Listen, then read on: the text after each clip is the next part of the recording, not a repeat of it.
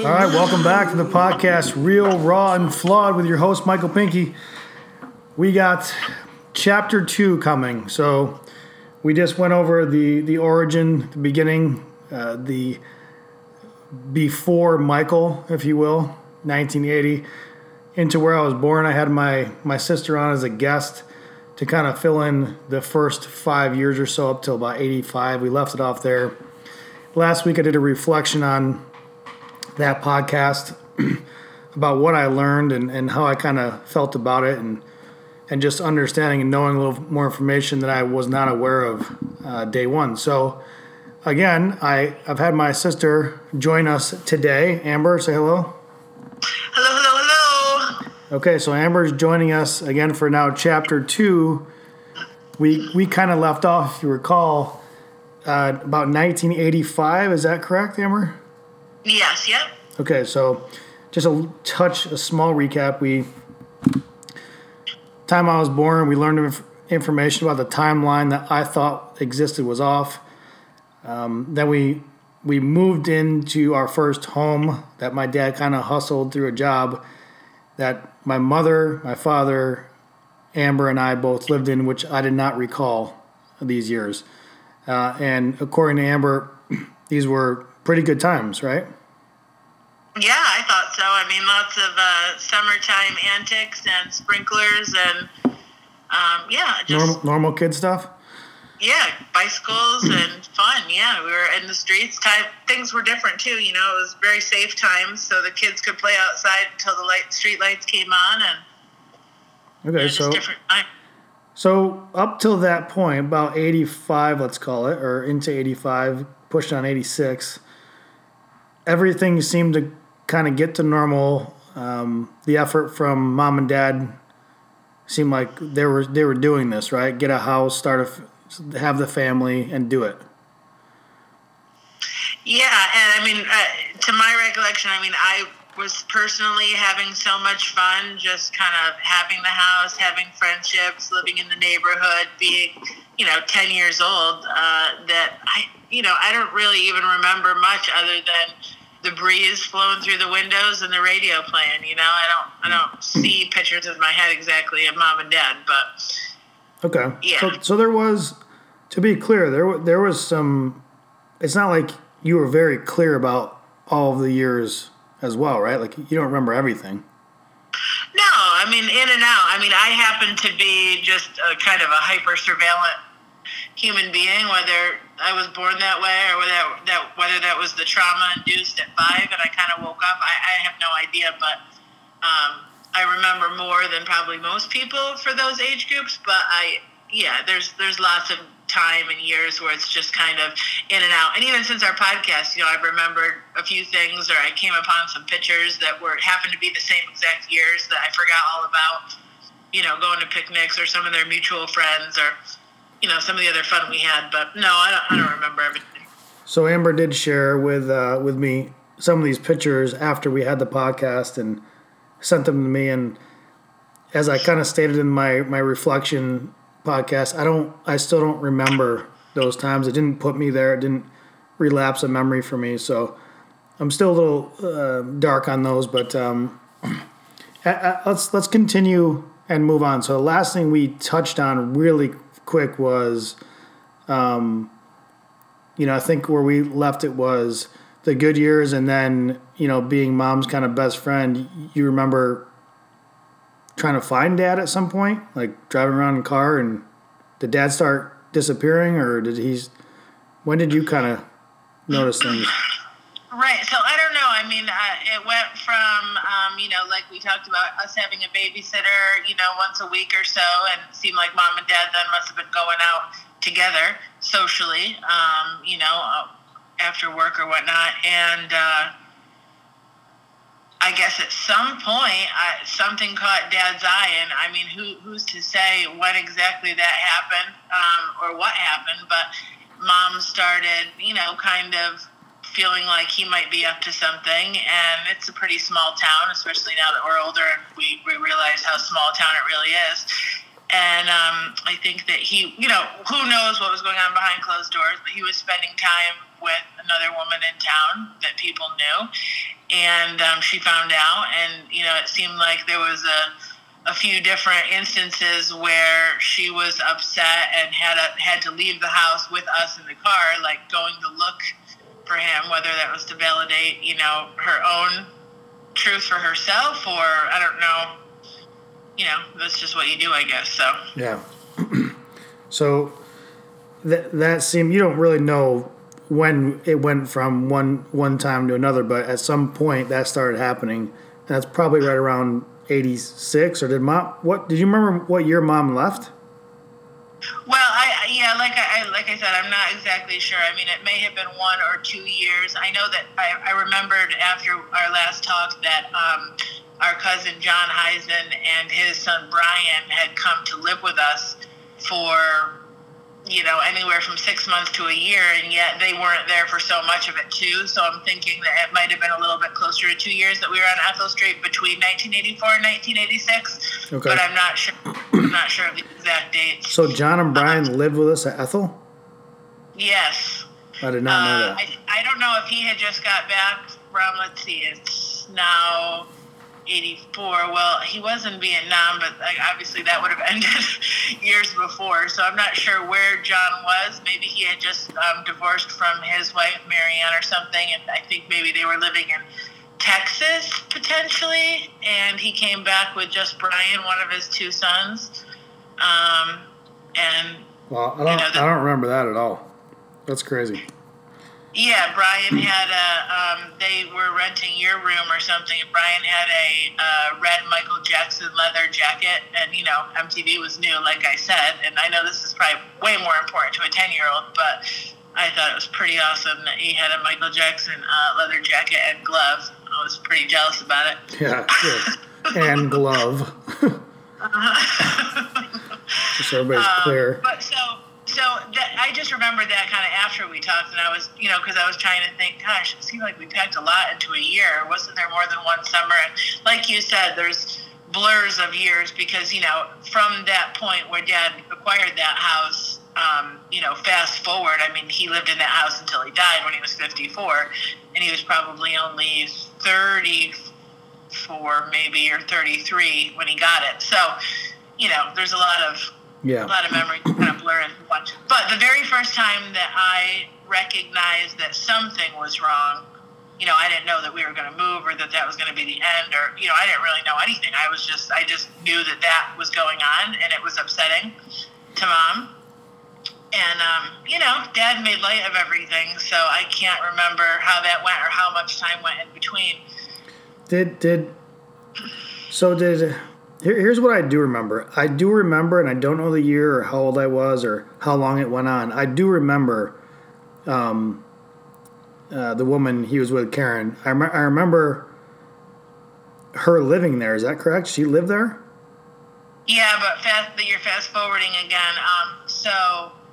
But this is the same person we're talking about, though. Like, this is where... Yes. Okay. Yes, the same person that we're talking about, that Mom catches Dad spending time with, ends up years later living in that house with Dad and dating him for a few years. Okay, all right. So that's okay. Okay, and we'll get there, because she had children and there was all kinds of different other dynamics involved with that.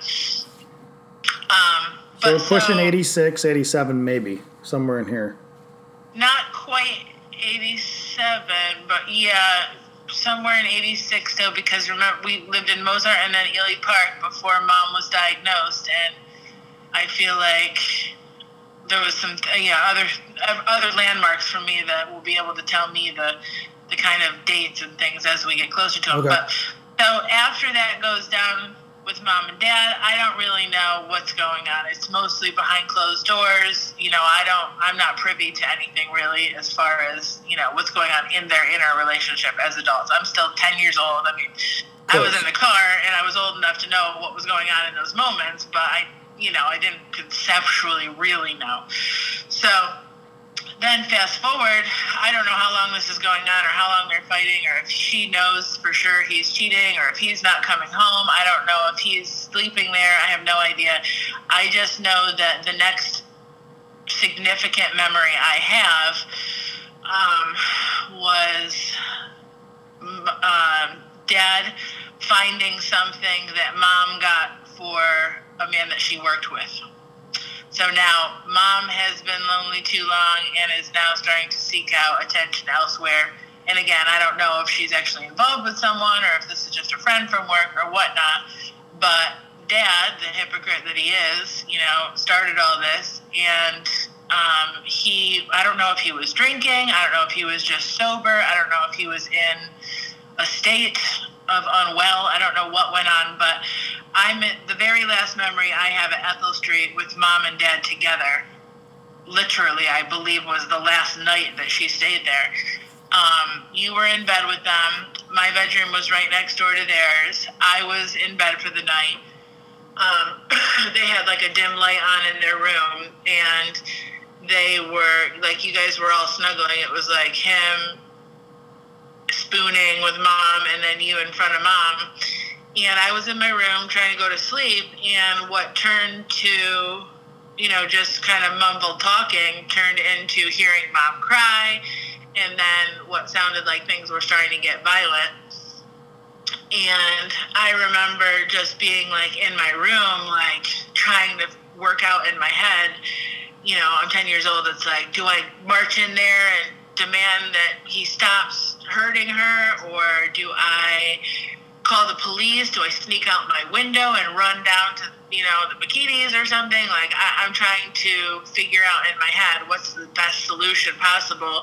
Because I still, like, I don't fully understand what's going on. I love both of my parents. I haven't, like, chosen some side or anything because I don't even know really what's happening, you know?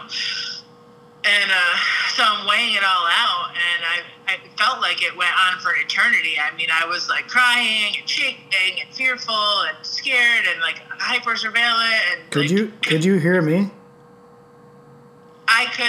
I knew you were in there, and I think that you were just kind of saying, you know, I don't know, like, just little things. I mean, you were 4, so I don't know what context you would be saying other than, you know, mommy. I just didn't know if I was crying or if I was bawling or if I was...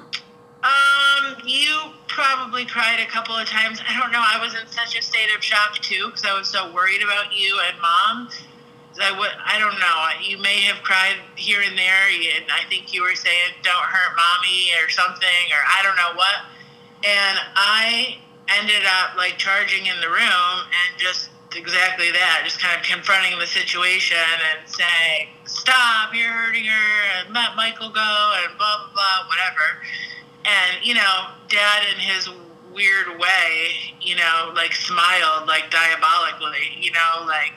It was perfectly okay that he was, like, holding mom in, like, a loving, passive-aggressive state and, like, punching her while she was holding you, you know?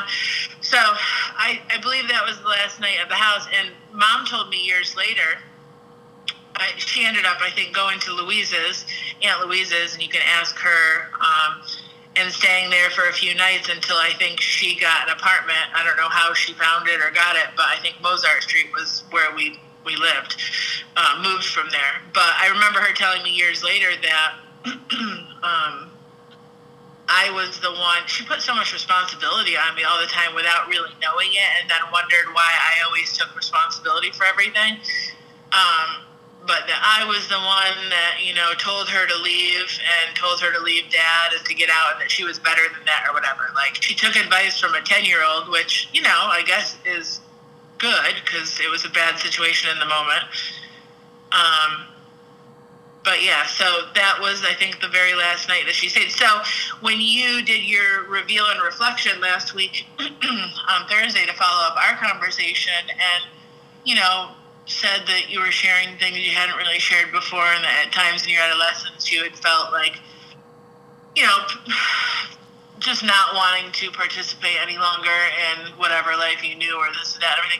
You know, I identified that you were definitely struggling in and out of depression, maybe not any more than any other teenager. I mean, being a teenager is really, really hard, but you had some tough moments at a young age that definitely could have also shut you down emotionally, you know, combined with, you know, your sign and your nature, you know, so.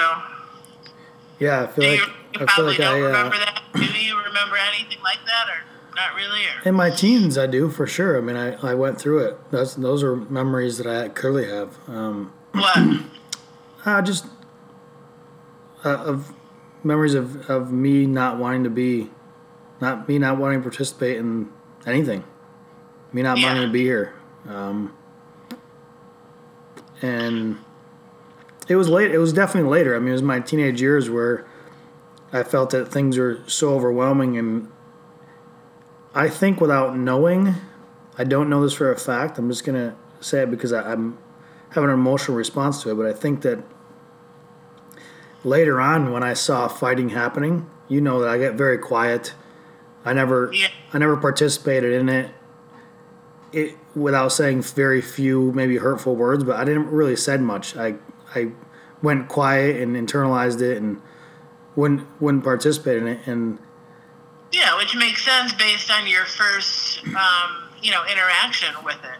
Yeah, but I think what very, very intimidating, and you have this guy who's like, it's like passive aggressive. He's like smiling and holding and like in a place that's supposed to be safe, in your bed, in your home with your family, and he's like violently like holding mom down and punching her, and she's like bawling her eyes out. You know,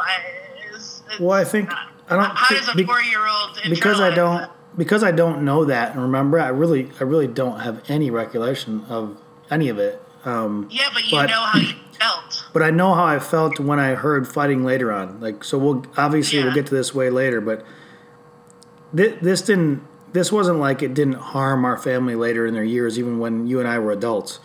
This showed up multiple times in our adulthood with both our parents and with you and I, which we'll share later. But I remember clearly about, being in my mid-teens, about having either you or mom fighting or you and I getting into an argument or listening to dad have to say some shit and you argue with him, or me witnessing one of those situations always brought back a feeling of like everything was about to end. Like it seemed serious in those moments to me. That's why I shut down. I just wanted to be I thought everything would be ruined and it'd be over, and I didn't want to be a part of it, and I wanted it to be over. And that's where I started getting those, I remember clearly, feelings of not wanting to be here anymore. And I think it probably goes back to the memory doesn't pull up for me during those, but the feeling does. The emotion comes. Exactly. So I obviously witnessed it because I was there. And you think about a kindergartner now. Kindergartner, like a 4-year-old doesn't know anything conceptually, but kind of knows everything at the same time, So it's an interesting age to be affected by something so deeply disturbing, and it makes sense because really in all of the conflicts going forward that we'll get into through the years, your mom's protector. Yeah. You and that makes sense because of where it all began, the origin of it began too. All you know is your mom is love up until this point, and then all of a sudden this other person you're supposed to trust is like hurting her in a way that you've probably never witnessed, and of course you're going to go into fight or flight mode just subconsciously, even at 4 years old, which then will trigger every single time that there's a conflict where anybody gets violent or loud. And, unfortunately, I was never violent, but I was always loud in that way that Dad was, So. Okay, so Mom, that's probably her last night there, I'd say. She leaves. She stays with Aunt Louise. Are we still at Dad's, obviously? I think for like a day or two, but like it wasn't like he was responsible for us. I'm pretty sure we were either in school or going to grandma's, or we were always cared for. We had multiple people, support team around us. Okay, so Mom finds Mozart obviously, and she comes and gets us. Is that? Yeah. How did that go? I'm pretty sure it was at grandma's, and I'm pretty sure that Dad went into. Dad during those years, especially once he realized that he fucked up and lost Mom, like went that one step too far in a couple areas after everything they'd already been through 5 years before. Like they thought the worst was over. And I think mom was just so devastated. And I think that regardless of dad's actions with other women or whatever it was he was involved with, I think I really do believe in my heart that mom was the love of his life. I just don't think that he was ever worthy of the love in his own heart and identity. And also, he was a self-sabotager, again, whether that was about self-worth or whether that was just his wanting to break the rules, or he could only sit still for so long. You know, I don't know where all that came from, but yeah. So anyway, so he was kind of a control freak during those years, obviously. Now he's losing mom, the one thing that he thought he had control of. She's been in love with him since she was 16 years old. It's literally like, you know, 15 years later that she's loved him, and she's finally like a grown woman, and she's out. She's drawn the line, and taking care of us and having her job and doing what she had to do becomes that much more important. And so she starts to build a life of her own. And, you know, it was pretty bare bones, but I mean, we always had really, I thought, nice places and safe places. And she took us back and forth to school constantly. We always had a Johnson City address, whether that was dad's or whatever. The other thing to remember, and I don't know if you remember more the conversation either when it was happening or years later, but, you know, dad spited her. Typically when a husband and wife break up, especially during the 80s and 90s, and there's children involved, the wife gets the house for the children, and dad absolutely would not relinquish it. I don't know if he put it in his mom's name, I don't know what, but he was not going to give up the house and give her everything. He basically, at that part, that's when he really, really started to live more of the life that we're more used to, where he just went off the grid. Like, I'm not going to pay child support. I won't have it. I'll always work under the table so I don't have to. He would threaten her. He would tell her he was going to take the kids. He would turn us against each other. He'd tell me all the bad things. This is all Mozart Street? This is like the freaking next, like, I know that. So the 3 to 10 years to follow. No, I know that. So let's not jump ahead, because I remember a lot of this stuff. But in that time, because mom has to move out of the house with the children, and he's going to keep an entire house for himself. No, I get that part. So I get the part where we both, I witnessed, you know, till he died. I mean, I get that part. I mean, when she moved to Mozart. Yeah. How many years were we there before Ely Park? You know? I think we were really only there for like 1 year. I don't even know if we were there for like a full lease or whatever. I just know that we were on a waiting list for Ely Park. I'm sure Mr. Shreddy had something to do with it. He was always helping and bringing and dropping off groceries and all kinds of stuff through the years. So during that time at Mozart, say, let's call it a year-ish, maybe a lease, was dad trying to stop by and try to control the situation? Was he trying to see us? Was he just trying to control mom? What was... He definitely was not really trying to see us. We had shared custody of Coco, and we needed his address because we wanted to stay at Johnson City School District. That was probably more about me than you. Coco's a dog, by the way. Is everybody listening? Yeah, Coco the dog. We had to use his address for school because primarily probably for more taxes. Me than you. Yeah. No, because I wanted to go to Johnson City. I could have moved to Binghamton, but I didn't want to change schools. No, I meant, yeah, you had to pay school tax to go from county to county. That was another, That's another part of the scams we grew up with in our lives, whether it be, it's not like mom pulled any, but our family dynamic, from what I remember growing up for my whole life, was full of different angles, if you will. Yeah, I think it's part of the time. It didn't seem like anybody with any more or less money was doing anything different. I mean, maybe not. I'm just saying. I feel like my life was full of angles where I don't know that the world has got any more like strict about real laws, but I find myself in a life now that I've not had to make a decision about an angle, and that's where I put myself, but. And maybe it's just where you are. I don't think it's the times. I think it's just where you are. Yeah, I don't know. Yeah, potentially. I mean, yeah, if we were... It's not a money thing. If we were still living on Chapin Street or something in downtown Binghamton and it was 2019, it could feel like 1988 if we were still trying to get by, but like bougie. That's what I mean. Yeah. If we still wanted to wear Uggs and have cable but no jobs, you can still live that way. I'm sure tons of people do. But I think you and I can agree that there's a lot of good that came out of the hustle mentality of Dad and the way he did things. But, I can speak for myself. I struggled for many years early on as a teen and young adult to know the difference of the line of hustle, which I do today, and hustle, which isn't quite, it's frowned upon. Yeah, not quite in the up and up. That's not really hustle. It's more like crafty criminal activity. It's borderline. It's definitely walking on. It's a gray area.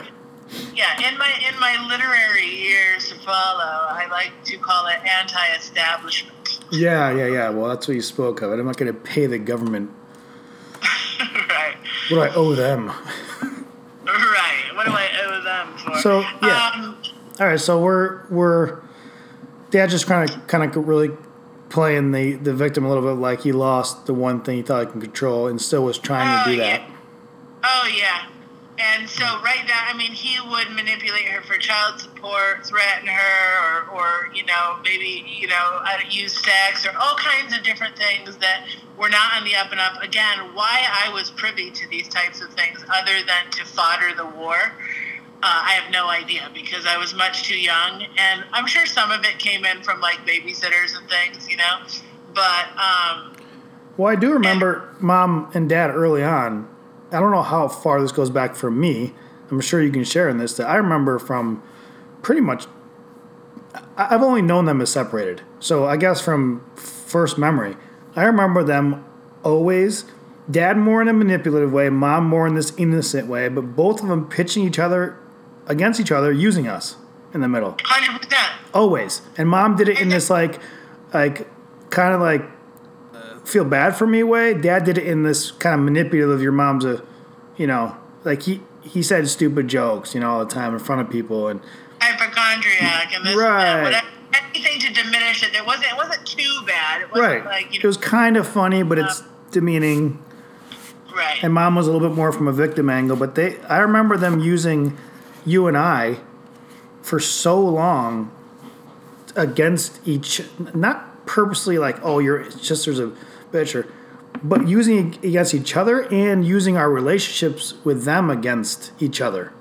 Yeah, and at different times based on who was closer to who at what time. Correct. Throughout. I remember that very clearly. I don't know when it started for me, but it was early. And I always resented, like I said, and like I will probably continue to say, I was really tough on Mom, and, I don't know if all daughters are or what the situation is, but just the nature of me, I questioned a lot, and I was just always so offended by, like, listen, I could just see things clearly in the world, but it made it harder when it was in your family, because you want to hold your family to a higher standard, and yet they're just human beings. You don't realize it till you grow up and you become that age that, oh, they're just a human trying to figure it out. You're looking at it from the idealistic eyes of a child where, you think my parents are supposed to know how to do this stuff. Like, how irresponsible and cruel to put me through this when, in fact, they were going through it. It wasn't that they weren't putting us through it. They just happened to have us, and they were going through their life. So we internalized a lot of things that really had nothing to do with us except for the fact that we were here. Well, I kind of see it today as, because I've been through this in a small way. Like, I've had multiple employees now in the company, and I've had to learn how to have that type of family, like a business family, and manage that, and kind of had to learn through mistakes of who and what you share with who, because it's not good for the bigger picture. And I kind of correlated that with them growing up. They shared a lot with us. And if I look at it, they only had us.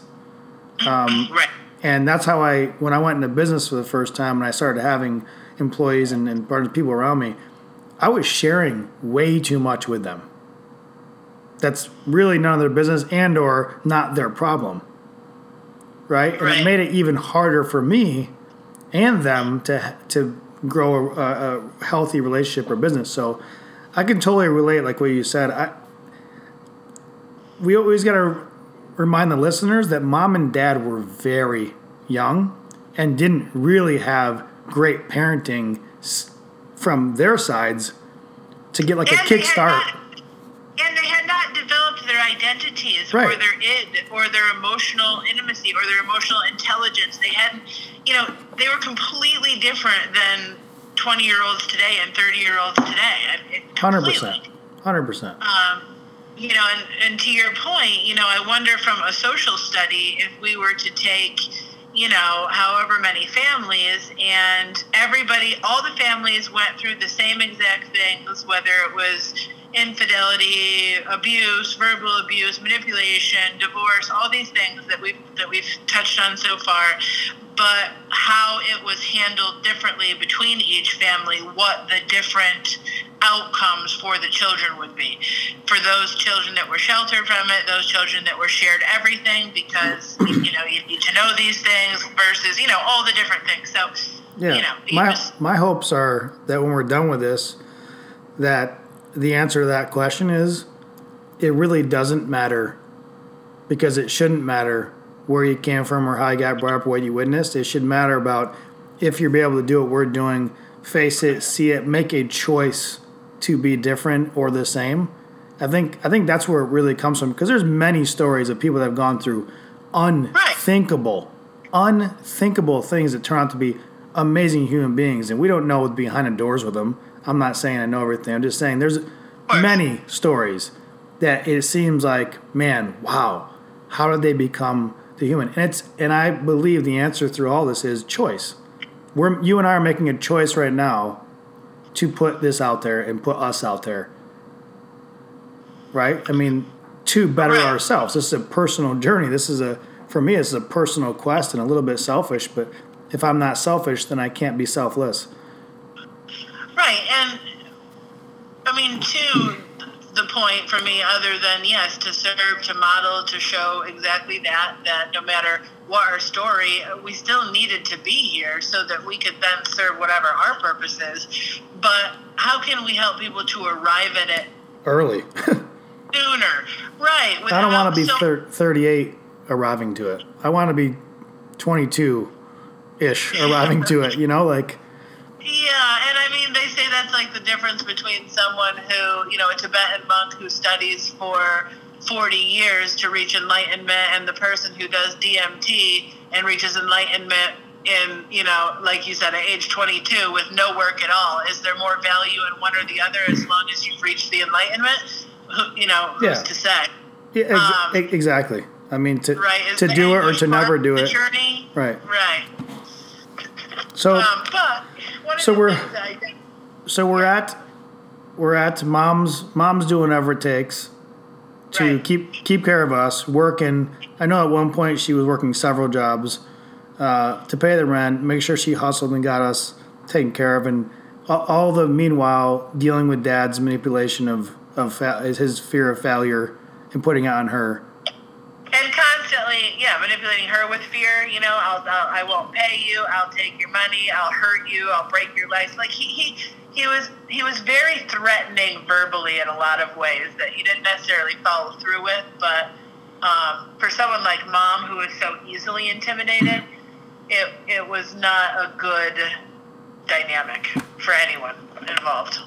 Well, I know that from experience, and you can speak on this if you want or not, but I know from my personal experience, I've felt in certain relationships a point of helplessness or seek attention that I've done and said things that I was trying to get attention out of, but didn't exactly mean, if that makes sense, and almost like last resort, doing whatever it takes to try to get the attention of somebody you've either hurt so bad or you've hurt yourself so bad being with. And I get that angle, and I think it is a – I think people are sick with abuse. I do. I think some people don't know how to fix it, which I have empathy for, because I feel like I've been close to some of those moments. I feel like I've been close to where I feel like I could probably lose control. Sure. I think that actually just – can I just put this in there, interject this? I think that that's actually a sign of a healthy individual. I think that a sociopath is someone who is capable of hurting another person and or being hurt deeply themselves and not having a reaction to it. Yeah. You know, I think that having feelings about it and feeling like at any moment we could lose control, but not losing control is the sign of health. I mean, we can recognize that, wow, this did not feel good, or in my comfort zone, or in my wheelhouse, or, you know, I don't have the skills to deal with this. I feel like I could die or go crazy or lose it or do something I could never recover from. But then you don't, and the next day comes, and you grow. Yeah, exactly. And that, thank God, has differentiated us from, you know, obviously other situations. Yeah, no, I agree. So Mom's doing her thing, hustle, and before we get into the next block for me, really, is when I start having some memories that I could actually talk about, and that is the Ely Park years. Now, I don't know the years we moved there. I don't know the years we lived there, to be truthful with you. I know it's roughly, but I don't know. But I do know that I started building memories once we were in Ely Park. Well, I can tell you the reason that I know the year-ish was because one of my first boyfriends in 1988 was at that apartment. And I would have been just turning 14. So we probably moved there when I was 13, so 85, 86, 87, 88. Yeah, so about 19, probably the end of 87, 88, we moved to Ely Park. Okay. So all the listeners know, Ely Park was a townhouse. At the time, to me, like if I go visit it now, which I did a few years back, last time we were kind of there, it was a townhouse property. Many different unit sections of townhouse where you pulled in, then there was a bunch in there. Then you pulled in, there was a bunch in there. And it spanned over a huge property in the top of the hill in Binghamton, technically Binghamton city lines. And it had like the shared community stuff, a basketball court where the kids can go. And it was actually, for me, it was really cool. It seemed like we were kind of made it. If I look, when I look at it that time, because it seemed like such a massive city away from it all, if that makes sense. Well, for me, I felt like we moved, like, completely. Well, so to your point, so three things. Number one, we had never in our lifetime experienced new construction. Yeah. Okay, let's stop there. Until you moved to Arizona, that was probably the second time ever. Yep. You know what I mean? So it was new construction. They were 4-story townhouses. Everything was new and white and more modern than, you know, how we all grew up in middle class Endicott Johnson homes for the most part. Number two, it was a community of its own because we were from one school district, but there were several different school districts within this little community. Now we would look at it as almost like a gated community, only without the millions and the pool. But it had basketball courts and tennis courts, and really what it had was a all-inclusive community of children, other kids. Yeah. So I think that's kind of what made it really fun for a kid anyway. Yeah, no, I agree. I felt, like I said, it felt like we moved out of the state, almost, for me. Because it was kind of far away. We for my age, moving out of the city was pretty big, right? Like, we moved out of JC to Binghamton, even though they're a mile from each other. But moving out there, and then that property was so massive because, you know, you go down, you go around, you go up over the hill, and we were in the back. And it just seemed such a vast place, and it seemed like it was isolated from, for me, probably at the time, than all the stuff that I witnessed before, which I don't know. But well, and also, it had a little bit of magic to it, because all the things you just said were a little outside of town. We're in our own little community of people we've never seen or met before. Everything's kind of new construction. There's lots and lots of people, and mostly families and things of that nature. But within this little micro city, the way that our townhouses, our particular row was all of our back sliding glass windows and back windows looked into the woods, which was probably only 100 to 200, what's a football field, 100 yards? Yeah, it was probably 100, maybe a football field, a little longer than a football field to the golf course. Of woods, right, and then it was like never-ending story because there was a golf course, and it was like, okay, first of all, I mean, you had probably been exposed a little bit to golf courses with Grandpa and Dad at this point, but barely, and two, nobody's allowed on a golf course, and this was like through the secret wooden path to our backyard. Yeah. So it kind of opened up a whole other world to us, you know? There's a tavern with French fries. What? No, it did. It really,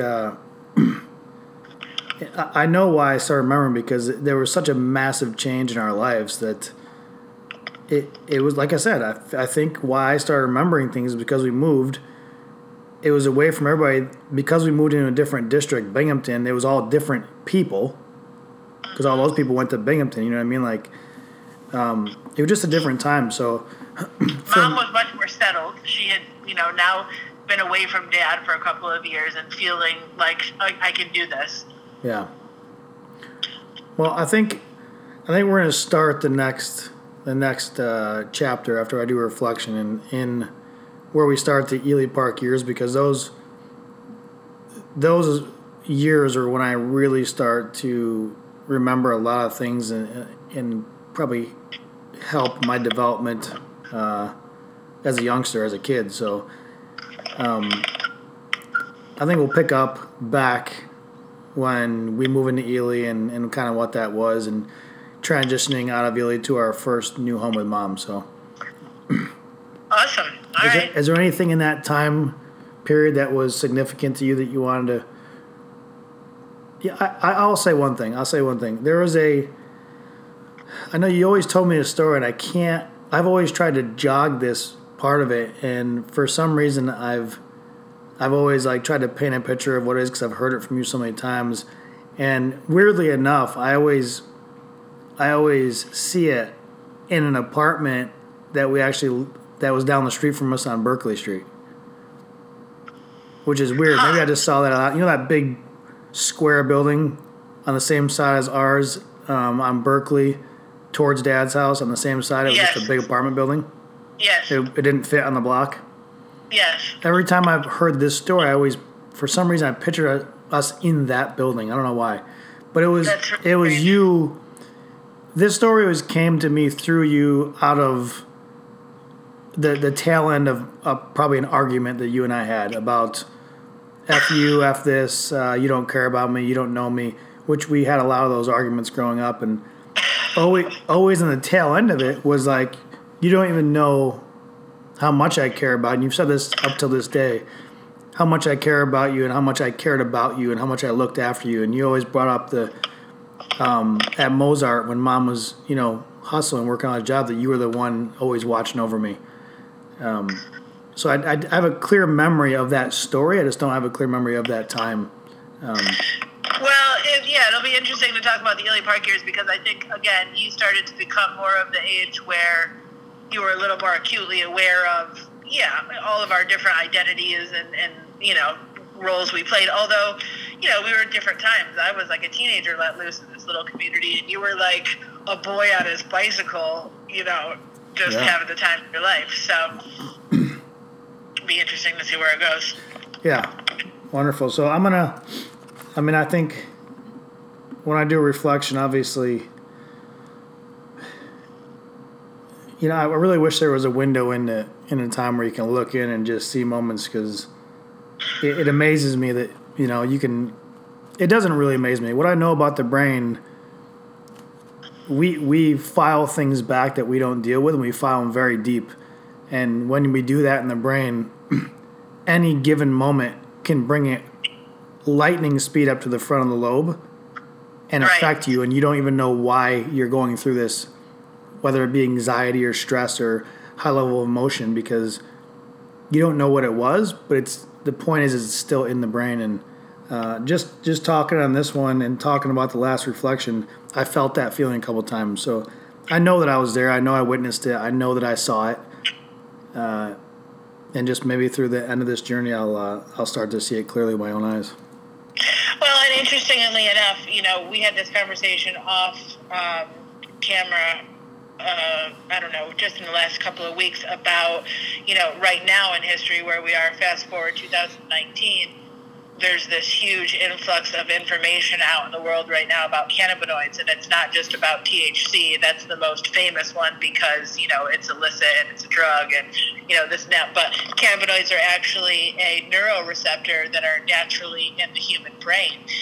And what they have been used for historically inside our anatomy is to help us to forget, because if we were to go through our lives, let's say, like we talked about, we spent our lives in New York City, we would literally probably explode into a million molecules if we had to literally remember every single thing that we saw, heard, said, or felt on any given day throughout our life, because it's too much information for any human being to actually take in everything we've ever seen. There's just so much information, and that's why our brain is so amazing. But so you guys were just blowing pot smoke in my face when I was little, or what? No, not at all. But my point is that to our conversation that we were having off camera was that I bet you that, you know, with more studies done on people, you know, just like one drug or exercise or anything affects every single person differently, right? Even the same medication for diabetes can affect 9 people completely differently depending on their own personal chemistry. So I wonder if certain people have more cannabinoids in their natural neuro response happening in their brain, in all the compartmentalized thoughts and memories that are stored in there, so that, you know, you remember less, and it's not here or there, it's just a literal chemical reaction. And some people don't have as many natural cannabinoids, and maybe they actually seek them out in life. They say that, like, feral children in the wild will seek out exact nutrients or things that they need without having any formal education. Same thing. Maybe somebody like myself, you know, remembered everything or remembered too much and needs something to be able to suppress some of that so that I don't have to be firing on all cylinders at all times. So that's just an interesting nuance between you and I, as far as, you know, how we have integrated our memories and or what are just our natural neuropathy is, the paths of our brains, you know, and how they're different. So interesting factoid outside, you know. No, it is. I'm going to leave with a passage I read today. Kind of end it with that, but before I do, I had a client up at one of the properties we have today. We were just there shooting the shaft we were done, and kind of where are you from and this, and he said something about, this is an older gentleman, he said something about his dad. He grew up in New York, you know, Long Island as well, like spent a lot of time down there. He's been upstate, the whole nine, and he talked about his dad was a member at a private club and never brought him. I'm like, wow, really? He goes, yeah, he was a dick. He was a real piece of work. Like, and we kind of went off that and talking, and he says, you know, he doesn't remember much, you know, from like 12 years old earlier. And I was like, that's crazy. I'm actually doing this project right now on a podcast, trying to go through that. I have a very similar upbringing. We started really connecting on it, and he was really blown away with us doing the project. So it kind of touched him, because we really sat in that moment, had a mirror moment. He's like, I didn't know that we had such the same similar upbringing, and we were 2 generations apart. Well, and through the law of attraction, because you're willing to hear this story right now, right, you're going to attract more of the story in, which is 100%. So beautiful. That's exactly what we think about all the time. And I really want you to think about, for next time when you're thinking about Ely Park, it just kind of came to me as we're ending this, I want you to think about, because I remember as we're looking forward to Ely Park, this is where Dad starts to take much more of an active interest in you. Something has changed a little bit. Mom and Dad, I don't know if they're getting along or not getting along. I think they're not really seeing each other or talking to one another. But he's picking you up on a more regular basis, and he's starting to cut down golf clubs and going with Grandpa. Yeah, no, I remember. This is right around the time. So I'd like to know what you remember of those days, as far as you remember Enter Grandpa and the first time you took out some short clubs or, that kind of thing. So. All right, so I want to leave everybody with a passage I read today that really got me. So it says, "Thought power is the key to creating your reality. Everything you perceive in the physical world has its origin in the invisible inner world of your thoughts and beliefs. To become the master of your destiny, you must learn to control the nature of your dominant habitual thoughts." So I read that... a couple of days ago, and it's everything I talk about. It's everything I believe in my coaching and teaching. You can know just the specifics of so many things and the details and the moving parts, but everything is in their thought, is in their brain. It's trapped in their brain. And when we can reprogram that and get control of our own brains, we can do unfucking believable thing. So that really caught me because it just captures everything. So and to your point, the answer to everything, every single question that anyone has ever asked about their life or life itself, how do I get to the next place? How do I stop feeling this way? How do I stop hurting? How do I stop the pain? How do I change my life? How do I get rid of this? No matter what they say, no matter what they repeat, the answer is practice. That's it. When you and I arrived at that same moment of realizing that we could be happy, but we didn't understand why happy. Once we got happy, it didn't just stay, because we had to learn the next part of happy.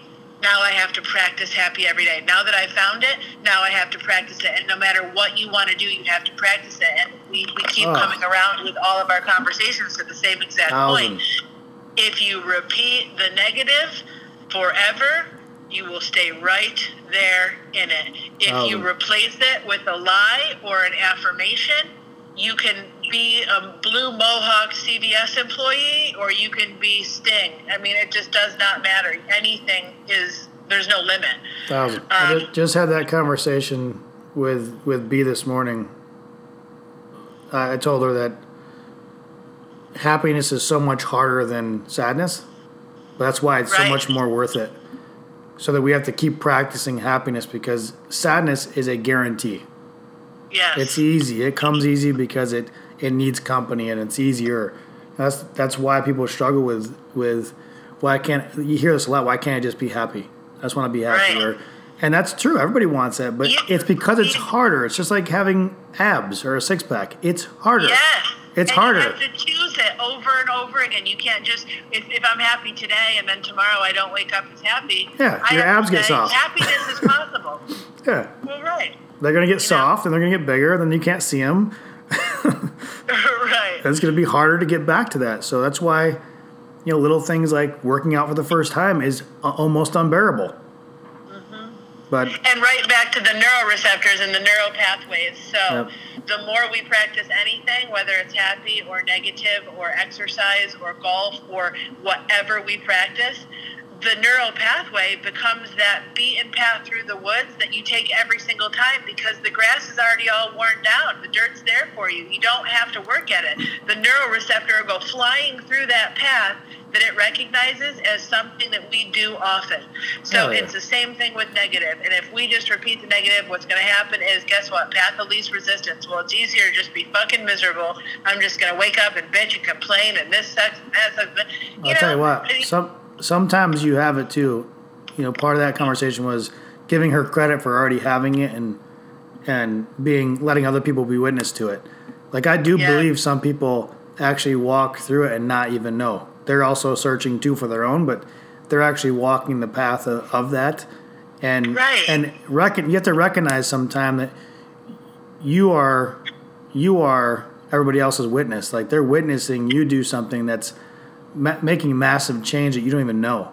So I reinsure like that's exactly what she was doing unknowingly, and that's a huge part, just to be self-aware of that. So look, this is like super self-reflection. Look in the mirror, look in the puddle, see your image, the mirror that's not even you, and know that we're all in this together. We're gonna keep saying that this story that I'm sharing, that Amber's sharing, it's not ours. It's all of ours. It's everybody's. So looking forward to continue sharing with you. Look forward next podcast. I'm gonna do another reflection on this one, just to spend 2 days to take in what I've learned in this one, the emotional response, and come back and have some reflection of that, and then we'll be right back at it. Get those Ely Park years going. All right, sounds good. All right, I love you, appreciate you. All the guests, I can't thank you enough for coming along the journey. The response has been great from our friends, family, strangers. Keep on. Go on to iTunes. The app is already on your phone if you have an iPhone. It's a little purple app that said podcast. It's free. Search in there, Real, Raw, and Flawed. You download it, subscribe. Make sure you subscribe. It makes a difference. And leave a review. It's massive for us. You leave a review, we can keep doing this, keep going. And write something out. Not just stars, write something so we have something to talk about. I can respond to questions. This is about being completely open. So appreciate you. It's on SoundCloud, iTunes. It's going to be on Spotify. And we'll be recording some as well. Look for some YouTube stuff. Updates coming. All the media is going to be on my personal page, Michael Pinky, at Instagram, Facebook, the whole nine. Appreciate y'all. Love you. Can't wait to keep sharing with you. Love it.